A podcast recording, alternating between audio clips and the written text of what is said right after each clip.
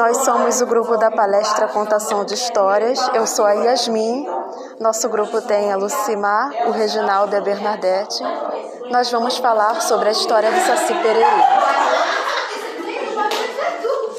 Bem, até onde eu conheço a história, ela vem de tempos é, em que é, era era colonial.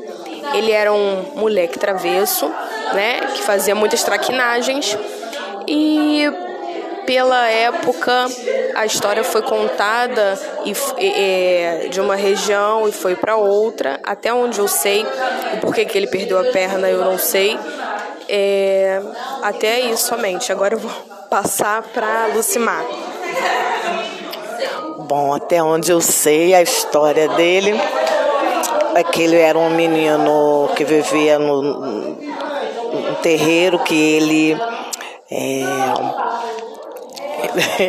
ele tinha. Ele brincava muito, fazia muitas brincadeiras com o cavalo, amarrava o rabo do cavalo.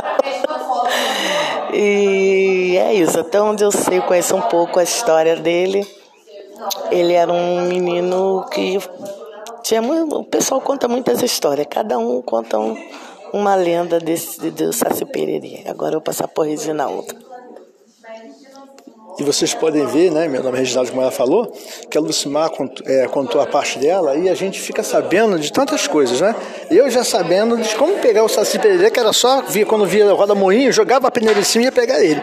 Gozado que eu nunca pegava. Mas como é época do folclore, a gente está relembrando essa história e foi um prazer imenso poder passar isso para vocês.